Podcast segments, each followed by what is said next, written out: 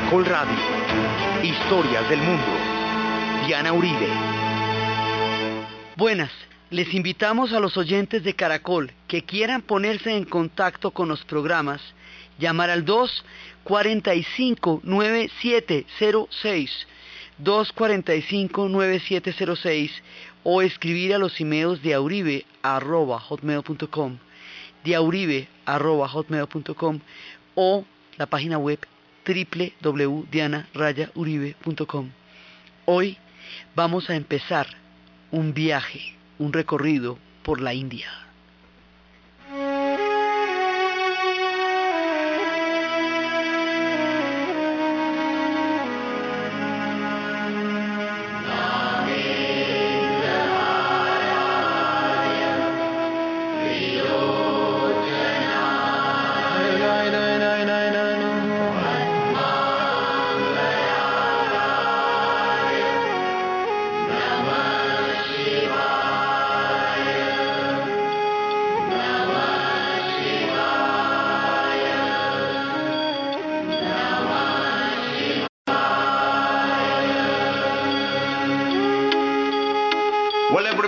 Focus your mind. Search for the truth and you will find. Good spirit and strength from within. That fights against all sin. Why?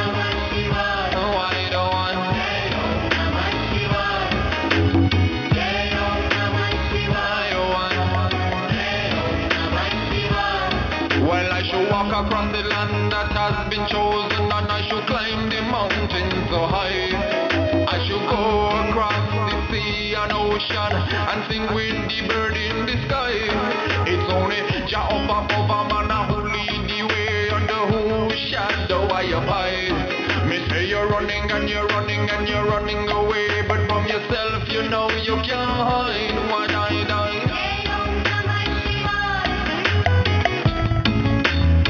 Well, everybody, would you rise and focus?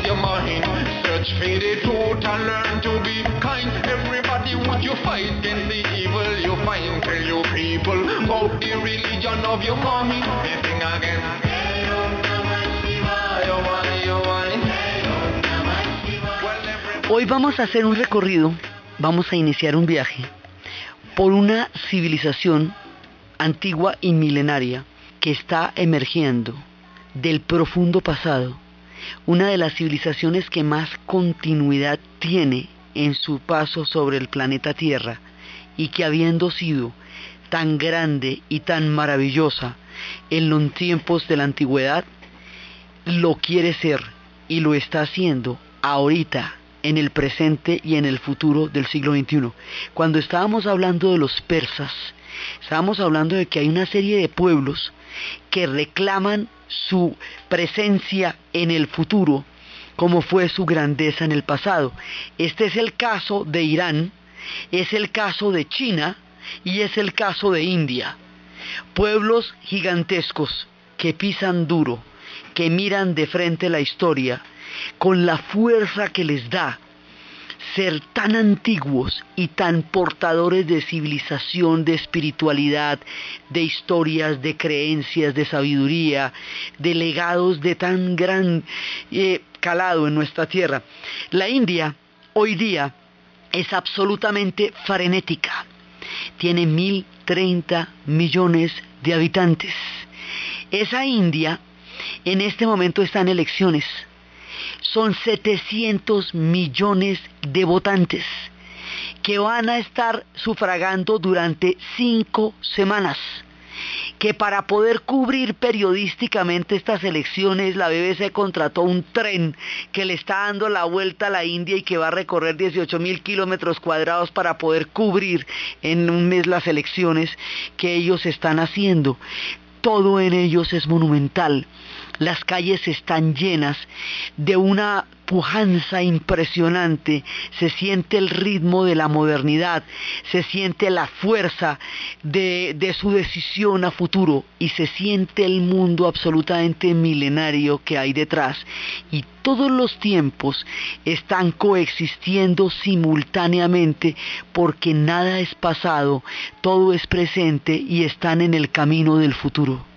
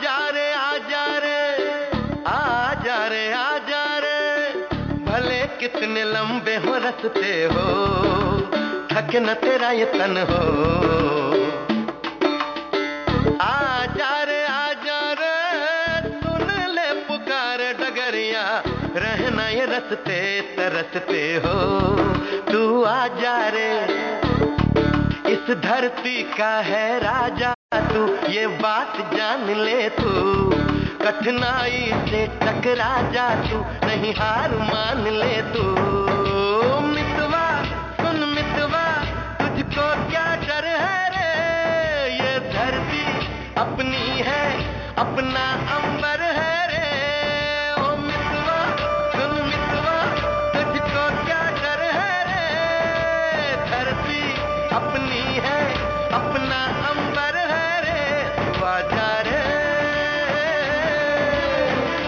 Esta India tiene la industria cinematográfica más grande del planeta que se llama Bollywood. Y eso está produciendo cerca de mil películas al año. Y esas películas las absorbe todas el subcontinente, porque es tal el fanatismo por el cine, esas latas cuando empezó toda la industria las montaban en unos carritos de tres ruedas y esos carritos llegaban a los confines de la India, a las aldeas más lejanas, allá llegaban los carritos con las latas para las proyecciones de las películas, hasta que los actores se volvieron verdaderamente furor, la palabra héroe y la palabra actor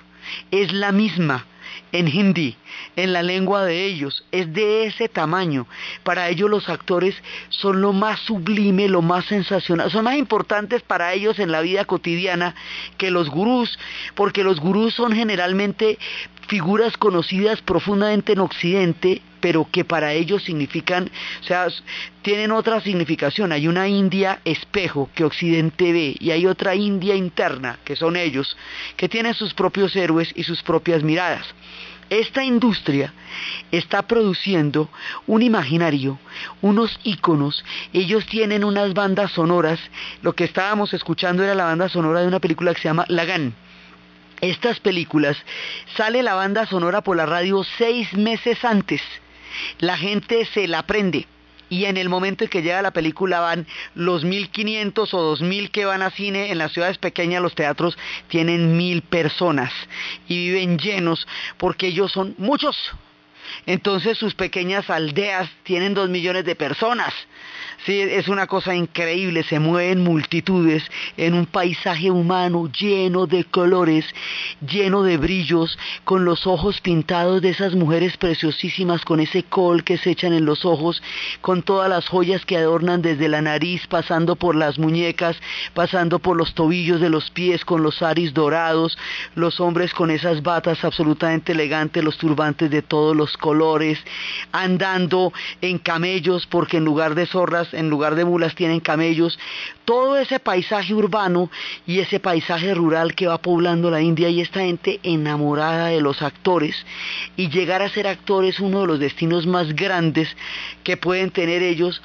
y de tanto amar el cine, de tanto quererlo, de tanto vivirlo, sus historias son románticas, sus historias son llenas de suspiros y tienen que tener música porque si no tiene música se perdió esa platica.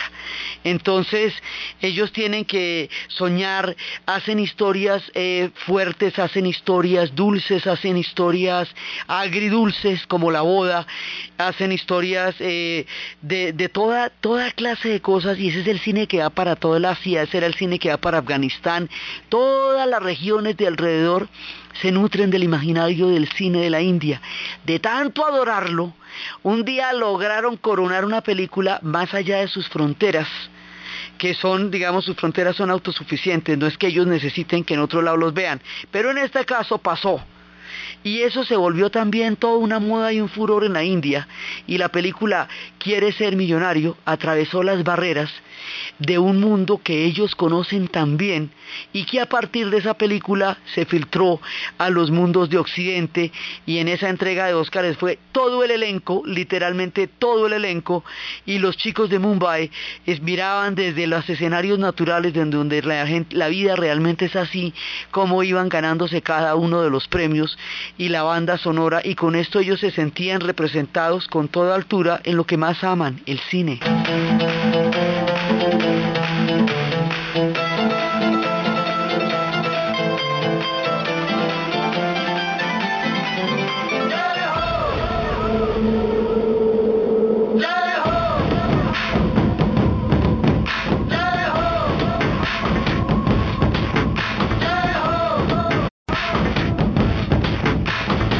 आजा आजा जिंद शामी आने के तले आजा जरी वाले नीले आजमाने के तले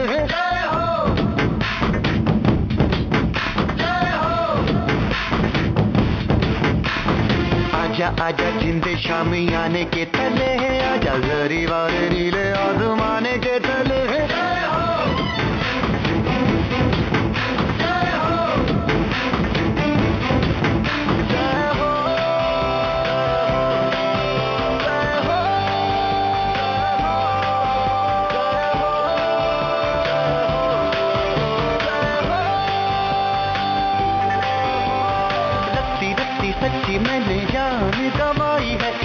नच नच कोयलों Este pueblo, a través de esta película, se ganó el Oscar a la mejor película, Oscar a banda sonora, Oscar a mejor dirección, porque ese fue el mismo director de Trainspotting. Y con esto, digamos, el mundo se entera de la punta de un iceberg, que es toda la gigantesca producción cinematográfica de la India y todo lo que ellos están creando a nivel de sus imaginarios y los imaginarios que el mundo va a ver de ellos. Entonces, hay una India que está cambiando una India que está emergiendo de una manera poderosa. Hoy por hoy son los más importantes en el mundo a nivel de informática. Y en las pequeñas aldeas donde en algunas no hay ni agua, hay internet. En cualquier lado hay internet, hay una telefonía celular absolutamente impresionante en cualquier rincón. En el desierto más apartado hay internet. Y están los grandes eh, inventores de, los sistemas y las telefonías, todo el sistema de llamadas que hacen, por ejemplo, para Australia, los call centers que los hacen desde Bangalore. Ahí tienen todo, ellos presentan una serie de servicios, prestan unos servicios que se llaman outsourcing, es decir, una especie de, de un servicio que se presta, que se hace en la India, pero es para otro país. Entonces, por ejemplo, la telefonía de Australia la hacen es en la India, es decir, todos los teléfonos que comunican a la gente en Australia, en realidad son centrales telefónicas que se están manejando en Bangalore y así diferentes sectores que pueden ser económicos, que pueden ser de cuentas, que pueden ser tecnológicos, que un país necesita para su funcionamiento, la India se lo presta desde su propio territorio. Entonces esto genera que haya fundamentalmente dos tipos de personas que vayan a la India. Aquellos que buscan una espiritualidad, que se buscan a sí mismos, que van eh, motivados por el encuentro con su yo interior o por la abolición de su ego o por un sentido de espiritualidad o buscando lo uno y el todo y se encuentran con que la gente en la India son los negociantes más hábiles de toda el Asia son impresionantes. Entonces, cuando los primeros cinco almacenes les hacen todas esas maromas de negocios que hacen ellos, quedan bastante asombrados en términos de ir a buscar lo uno y el todo. Pero entonces hay otros que van por los grandes negocios. Entonces van esa, mejor dicho, con los reyupis, así con la gente que está haciendo el billete, con los grandes negocios de las grandes capitales. Y esos salen a la calle y encuentran la madre vaca, la vaca sagrada, encuentran a la gente pintada, los monos habitando todos los lugares porque son una manifestación de Shiva, empiezan a encontrar la espiritualidad y el sentido de lo sagrado, la pertenencia de las castas, la manera como las costumbres están milimétricamente reguladas a lo largo de toda la vida de la gente de la India y quedan absolutamente desconcertados con un nivel de religiosidad y de espiritualidad nunca imaginado cuando usted fue a hacer negocios y a vender productos y todo el mundo levita. Y el otro que fue a levitar encuentra que todo el mundo hace negocios y vende productos y unos y otros quedan despistadísimos y nadie sabe a dónde llegó. Entonces, porque ella es de todo a la vez. Entonces, esta India, con todos estos negocios que ahora quiere, ¿qué es lo que quieren ellos? Ser una potencia. ¿Cómo quieren manifestarlo? Quieren que su voz se escuche en el concierto de las naciones que ahora buscan un lugar en las Naciones Unidas y en las votos de la tierra. Porque antes era un mundo bipolar, que era el de los Estados Unidos y la Unión Soviética después de la guerra, durante toda la Guerra Fría. Luego viene un mundo unipolar, que es un, tiempo que le toca a los Estados Unidos cuando la Unión Soviética ha caído y los demás grupos o bloques históricos aún no se han consolidado. Ahora vienen otros bloques. Entonces, por un lado, la Unión Europea, que siempre ha querido tener su presencia fundamental en Occidente, pero vienen las antiguas civilizaciones con sus nuevas voces y con el derecho a ser escuchadas y a tomar parte en las decisiones del planeta. Ahí quiere llegar la India, con carrera espacial y con todo. Pero esa India que va a llegar a esos lugares, que reclama su parte de la historia en el futuro, que se presenta con la pompa y la grandiosidad, esa India, nos habíamos visto cómo la China en las Olimpiadas nos hizo una demostración de, de qué va con el pasado y de qué va con el futuro. La India está en el mismo camino va a ser la sede de los Juegos de la Commonwealth, la Mancomunidad Británica, que es una, una digamos, un conglomerado que mantiene relaciones económicas con todos aquellos países que formaron parte del imperio británico, que durante mucho tiempo era la mitad de la faz de la tierra. Es ahí donde la India quiere demostrar su sentido de, de grandiosidad y su plan de potencia. Entonces, esta India, llena de negocios, llena de juventud, llena de, búsquedas de sus propias formas a partir de sus contactos con Occidente. Esta India globalizada, esta India donde van a ser la primera generación de chicos que van a conocer al mismo tiempo la globalización y la pertenencia que eso es un eso es un dato que no lo tiene casi nadie, porque normalmente los que se globalizan dejan de pertenecer.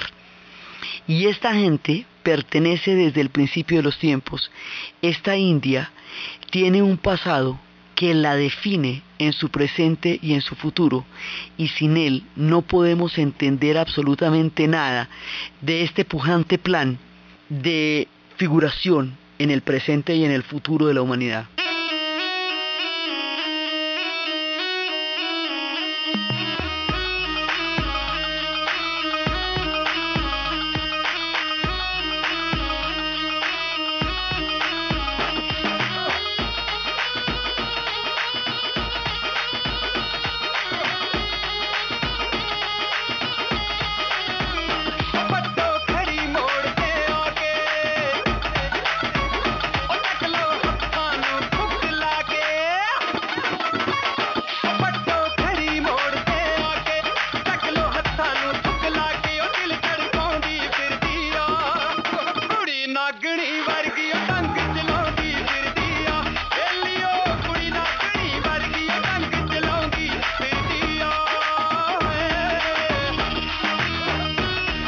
Normalmente cuando la gente habla de la India, suele referirse a la pobreza. Están en ello, están combatiéndola, pero no suele referirse con tanta frecuencia a la magnificencia, a los palacios tan absolutamente impresionantes, a las ciudades doradas, a las ciudades rosadas, a las ciudades azules. Ciudades que se ven así desde lo lejos, antiguas fortalezas del Rayastán que conservaron los colores de la otrora gloria del tiempo de los Rajás. ciudades metidas y rodeadas en los lagos, donde el sol se oculta como las leyendas, ciudades de palacios maravillosos que de golpe dejaron de existir porque el agua sencillamente se fue de allá y dejaron intactas ciudades donde ciudadelas gigantescas que tenían juegos de ajedrez y especies de triquis esculpidos en la piedra, como en Fatapur Sikri, donde había balcones diseñados específicamente para que los, los rajas vieran bañarse a las doncellas, para que los mugoles vieran bañarse a las doncellas en pequeñas tinas que quedaban enfrente del balcón, lugares donde corrían aguas bañadas de jazmines para refrescar el verano de los cálidos tiempos cuando llegaron allá los rajas, cuando crearon los grandes reinos y más adelante llegaron los mugoles ciudades que conocieron antiguos esplendores, formas increíbles de sabiduría, fastuosidad en ámbar, fastuosidad en espejos, donde tienen plumillas, donde está pintado el Mahabharata y el Ramayana, sus grandes epopeyas de los tiempos de los védicos, todo eso está ahí en la India, las antiguas costumbres, las castas que definen los oficios, la vida cotidiana la forma como la gente se relaciona, con quienes se casan y los que determinan en últimas cuál es el destino de todo el mundo son los astrólogos, porque los matrimonios se hacen convenidos y escogidos por los padres y los astrólogos son los que hacen una compatibilidad con la carta astral de la pareja para ver si dentro de las influencias de las casas en la carta astral hay algún tipo de impedimento o no lo hay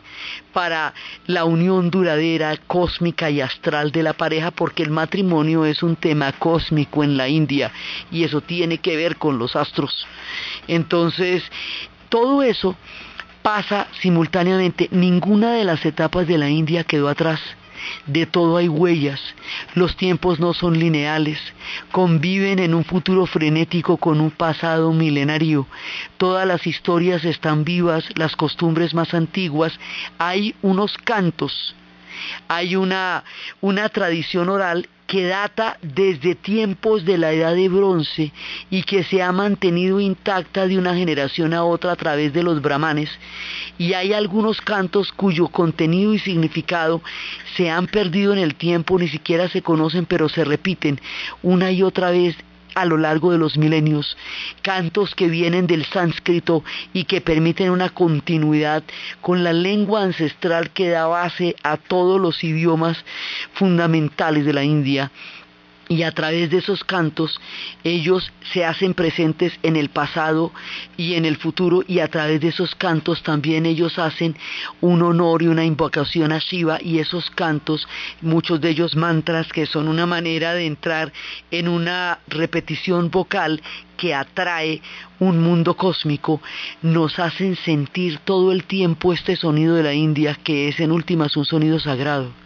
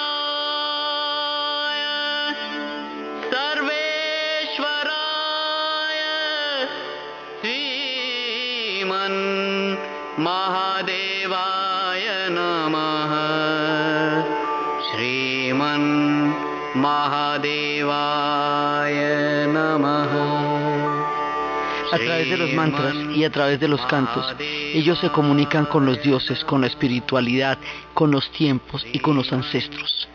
Entonces, esta India tiene toda la fuerza de la continuidad histórica, probablemente sea el único pueblo que se puede rastrear en una misma dirección y que, digamos, no ha tenido rupturas que la hagan olvidar su pasado, porque incluso la China, en su cataclísmica historia, tuvo durante la Revolución Cultural una ruptura muy fuerte con el antiguo pasado. Irán mismo ha tenido periodos de ruptura con el antiguo pasado. La India no. La India se mira en los espejos de lo eterno y sus soles están alumbrando desde el comienzo de los tiempos y estaban en los albores de la civilización cuando surgían los egipcios y sus soles vieron salir a los británicos. Esta India está compuesta por un mosaico de historias y de civilizaciones, lo que hace que no se puedan hacer generalizaciones sobre ella a la ligera, porque todo es verdad y porque las cosas allá son y no son de la misma manera y al mismo tiempo es otra lógica la que gobierna la India. Es un mundo invisible, el mundo de la espiritualidad donde ellos conviven. Es fuerte la influencia persa, como lo estábamos diciendo, pero es una parte de las múltiples influencias que han generado la diversidad, el mosaico de la India. Toda esta diversidad la hace sumamente proclive a la tolerancia, porque son tantas formas de espiritualidad y porque ellos creen que la divinidad es infinita y tienen 33 millones de dioses solamente para explicar cuán infinito es el concepto de la divinidad y cada uno de sus dioses les va dando una nueva manera de entender lo más profundo que es lo que en últimas determina toda la India, el concepto de lo sagrado.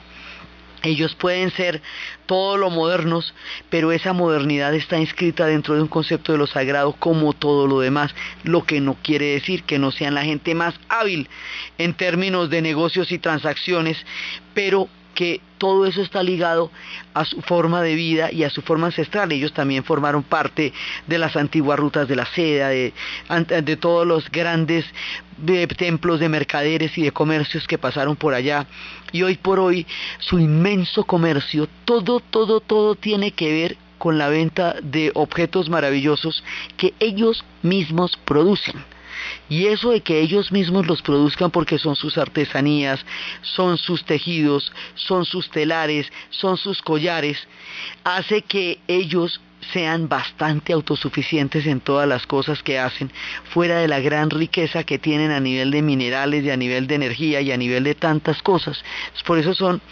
en este momento una potencia y en el pasado una gran civilización. Ellos son más una cultura que un país, aunque hoy por hoy sean un Estado nacional, han sido desde el principio de los tiempos una civilización. uno va llegando a la puerta de la India y la puerta de la India es Mumbai. Hoy se llama Mumbai, pero esta ciudad se llamaba Bombay. Así la bautizaron los portugueses cuando dieron la vuelta en las épocas en que Vasco da Gama le estuvo dándole esos viajes al Portugal que se convertía en, la, en el país navegante por excelencia esta India fue por donde llegaron Mumbai, fue porque por donde llegaron los británicos. Ellos rebautizaron ahora sus ciudades. Entonces esto despista, porque Bombay ahora se llama Mumbai. Eso no es tan, no es tan complicado. Pero es que Madras hoy se llama Chennai y ahí sí se despista uno, y Calcuta hoy se llama Kolkata. Entonces ellos rebautizaron hace poco sus ciudades y por eso es fácil despistarse en los mapas, porque les dieron los nombres ancestrales que tenían antes de que llegaran a los nombres que tenían desde el comienzo de los tiempos, se los volvieron a dar, digamos, como una manera de revertir nombres que les dieron los europeos. Estos son más nombres que tienen que ver con la manera como ellos designan su propio idioma y sus propia, de su denominación de sus pueblos. Entonces, esta India es increíblemente compleja. ha irradiado todas las civilizaciones del Asia y ha influido, ella, ella y la China no son las matrices, ha influido profundamente en todos los pueblos que están alrededor de ella, uno de los cuales también va a ser parte de nuestro recorrido, de nuestro viaje, de nuestro relato que va a ser Nepal. Y cuando lleguemos a Nepal, el nivel de sorpresa que esa nación nos va a deparar no está escrito, uno no se imagina lo que pasa allá, ni tiene ni idea qué es Katmandú, ni se puede siquiera sospechar cuán turbulenta y espiritual ha sido su historia y cuánto es tributaria de la India y que allí fue donde nació Gautama Buda y eso también es parte de nuestro viaje por las civilizaciones y de las sorpresas tan increíbles que nos aguarda Nepal. Entonces, la India, Nepal formó parte, pues digamos, todo esto formaba parte de una misma civilización. Después eso se va, se va convirtiendo en estados. También cuando nosotros decíamos la India milenaria hablábamos de Pakistán. Eso formaba parte de la India hasta la dramática partición. Herida inconclusa que aún sangra, porque es que uno, así como ve toda esta maravilla de colores de una gente increíblemente dulce llena de unos modales y de un sentido del respeto. Son respetuosos hasta para requisar. Ellos tienen problemas de terrorismo duros y sin embargo pueden ejercer controles y seguridad sin faltarle el respeto a nadie, sin orar la integridad del otro porque necesiten requisarlo. Lección esta que debería aprenderse el resto del planeta y por lo menos Occidente. Entonces, ellos en su, en su magnificencia y en su colorido de pronto empiezan a ver tanques, cantidades de tanques, esos son cerca de la frontera de Pakistán, donde están además los grandes desiertos y las dunas del Tar, donde se va acercando allá Isalmer. En ese punto se, se presiente el ejército porque ahí hay una zona de tensión que forma parte de la herida de la partición. Pakistán formó parte de la India en todo el escenario hasta 1947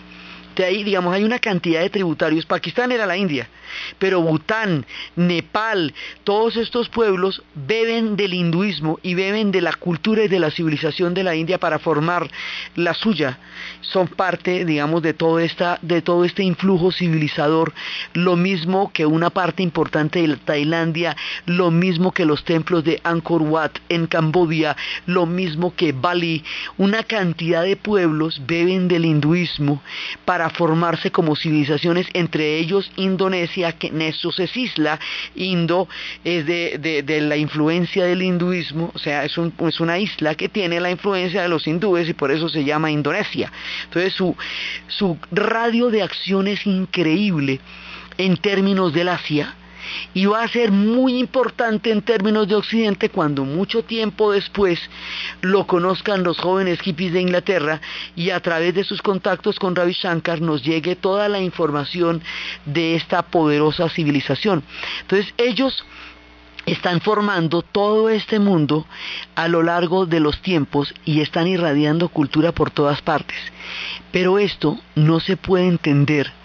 si no se entiende la religión y si no se entiende el nivel de antigüedad con que esta gente ha existido. Sus religiones no fueron fundadas, sus antiguos atisbos en la historia son muy remotos. Se habla de un tiempo de Mohenjo-Daro, actualmente en Pakistán, cerca de la ciudad de Lahore se habla de una civilización muy antigua que estuvo allá más o menos esa, se le calcula casi 3.500 años antes de Cristo. Se dice que allá hubo ciudades enormes, pero esto solamente lo vinieron a descubrir en 1920. Cuando lo descubrieron en 1920,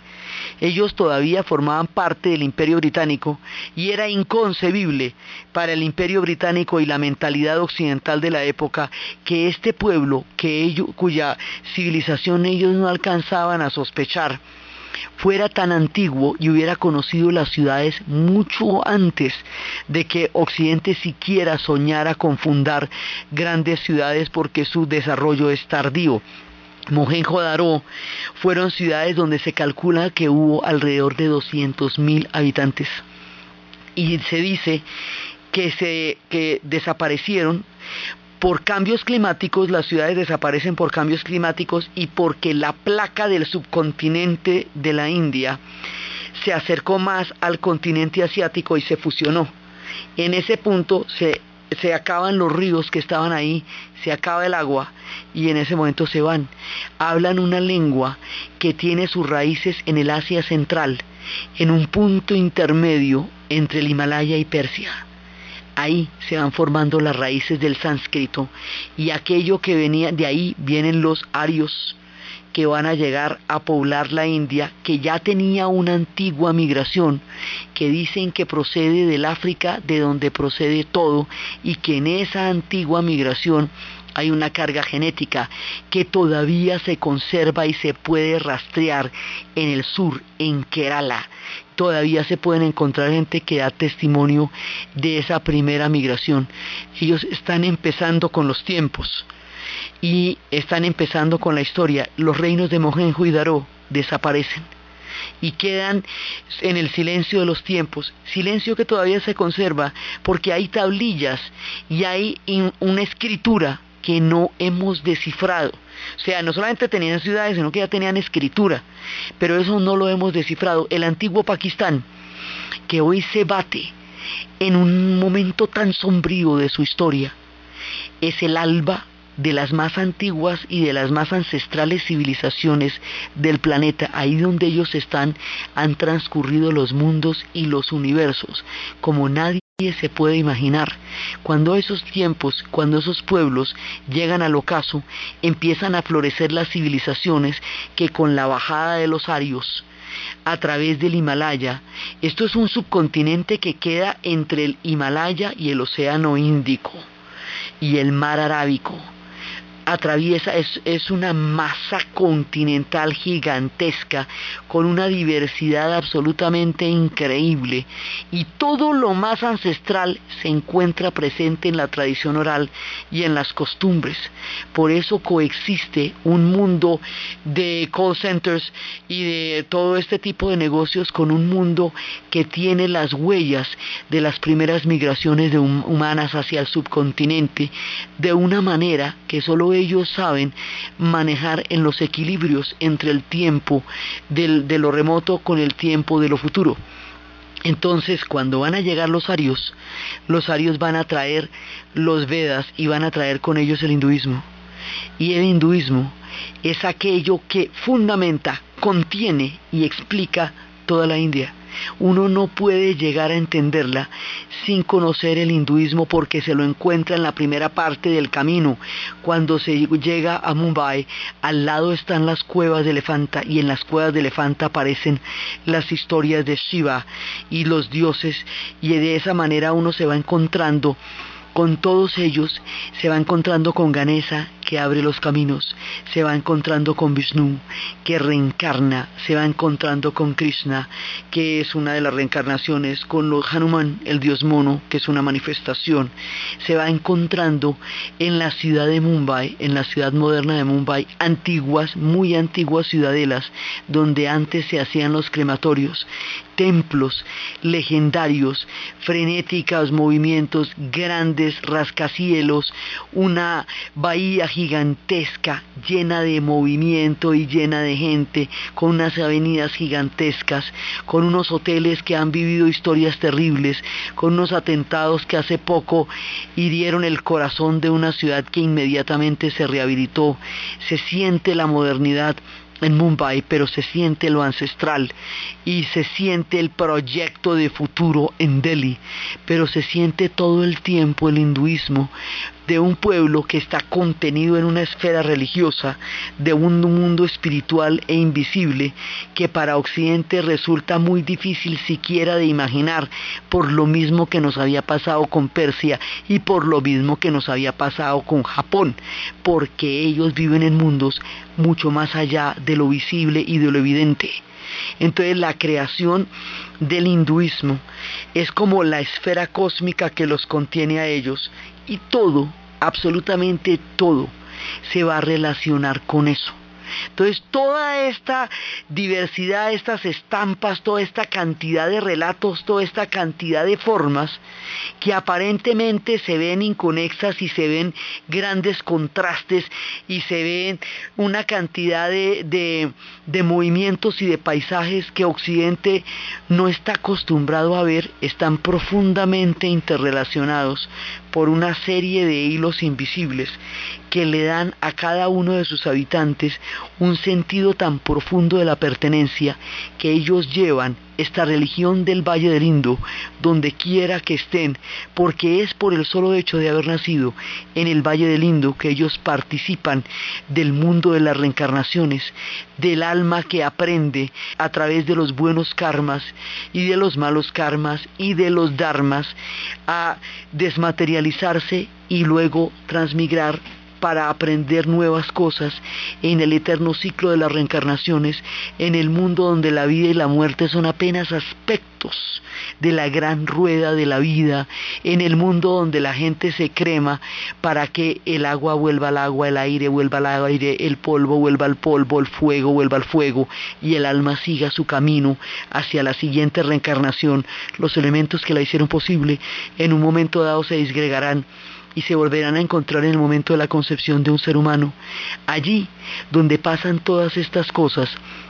donde los animales también reencarnan, donde hay templos dedicados a las ratas, porque son divinidades de la ciudad de Bikaner, allí donde los monos participan de la divinidad de Shiva, en los ritos más sagrados acompañan a los sacerdotes con sus candelabros de fuego, allí donde todo eh, ocurre al mismo tiempo, es donde se está dando todo el influjo de la espiritualidad que Occidente tanto anhela, del vacío que tanto ha sentido, lleva 40 años apenas asomándose a la espiritualidad de esta cultura y eso ya le ha dado una capacidad de transformación gigantesca frente a la manera como veía el mundo antes de abrir los ojos a la magnífica y colosal existencia de la India.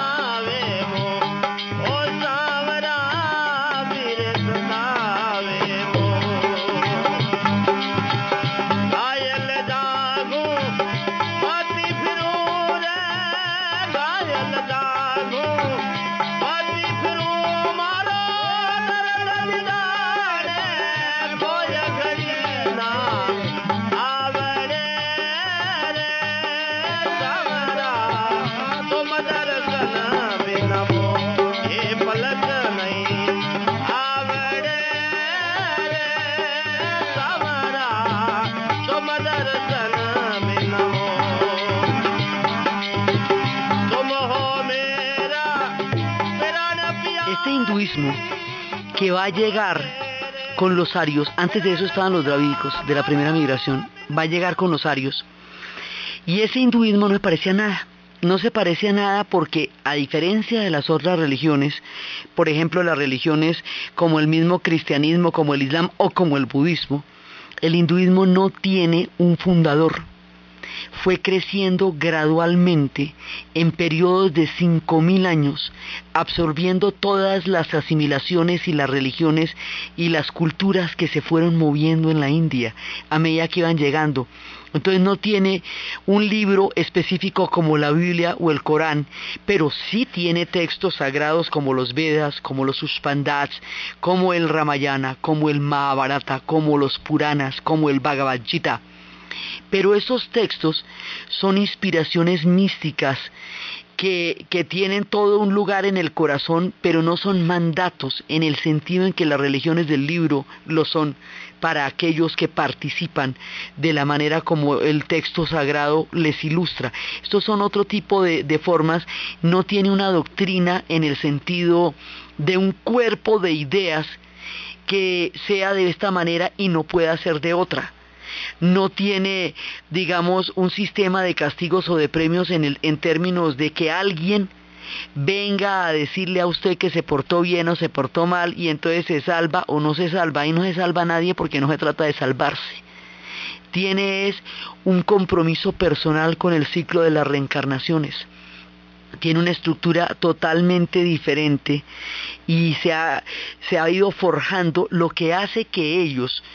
sean más que un país, una cultura.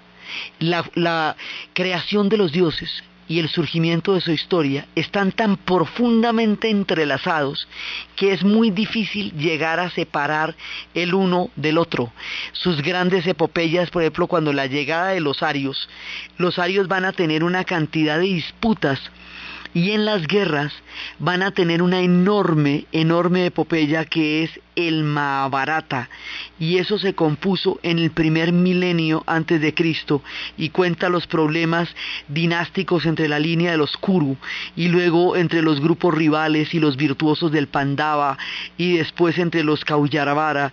y todas las catastróficas guerras de, aniquilación que siguieron después de eso. Y en esto fueron participando o los acontecimientos que llevaron al Señor Krishna que es una reencarnación de Vishnu a tomar una forma humana para prevalecer el derecho de los clanes que llegaron allá. Entonces, hay una cantidad de historias, porque también está toda la el Ramayana, están todas las historias de ellos y el hinduismo en su complejidad con sus tres dioses, con Brahma, el creador, con Vishnu, el conservador, con Shiva, el destructor. Van a, a contener toda la India. Shiva el destructor que al mismo tiempo destruye para poder crear y las deidades femeninas como Parvati que es la mujer de Shiva que también es la fuerza erótica porque ellos son los hijos del erotismo de la creación ellos son hijos de una fuerza erótica entre lo masculino y lo femenino, entre Shiva y Parvati, Shiva y Shakti, que ella tiene muchos nombres. Ella es Parvati como la esposa de él, ella es Durga como la guerrera, ella es Kali como la diosa de la muerte, pero Kali a su vez también es una fuerza de lo femenino que crea y destruye. Sus dioses son duales, se destruyen y se crean a la vez. Y esta fuerza erótica tan supremamente creadora del universo que hace que los falos que ellos llaman lingans sean sagrados como expresiones de la fertilidad de los dioses,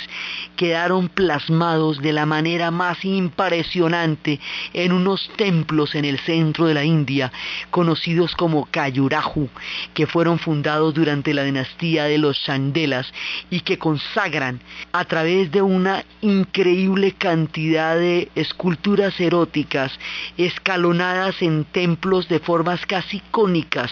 donde el placer se ve en la piedra después de diez siglos, durante un tiempo en que un pueblo le rindió culto a la divinidad del erotismo cósmico. Todo esto es parte de lo que vamos a ver en nuestra entrada a este colosal viaje por la India, donde nos vamos a encontrar lo espiritual, lo diverso, lo invisible, lo actual, lo fílmico, lo profundo, lo sabio, lo ancestral, en una porción de la tierra única donde se ha forjado una civilización frente a la cual nunca cesamos de asombrarnos. Los invitamos. Entonces, desde los espacios de la gran modernidad, de la India pujante, la que quiere ser potencia, de la India ancestral, la de Shiva, Brahma y Vishnu, de la India cinematográfica, de la India que está buscando un futuro, de la India que hizo la campaña de independencia más digna que el planeta haya conocido, a través de la figura de Gandhi, a través de las historias del desprendimiento que nos enseñó el señor Jaina, y desde la belleza de Buda que ellos vieron nacer, y desde la fuerza del hinduismo, desde los espacios de todos estos lugares del espíritu y de la forma y del cosmos en la narración de Ana Uribe, en la producción Jessy Rodríguez y para ustedes, feliz fin de semana.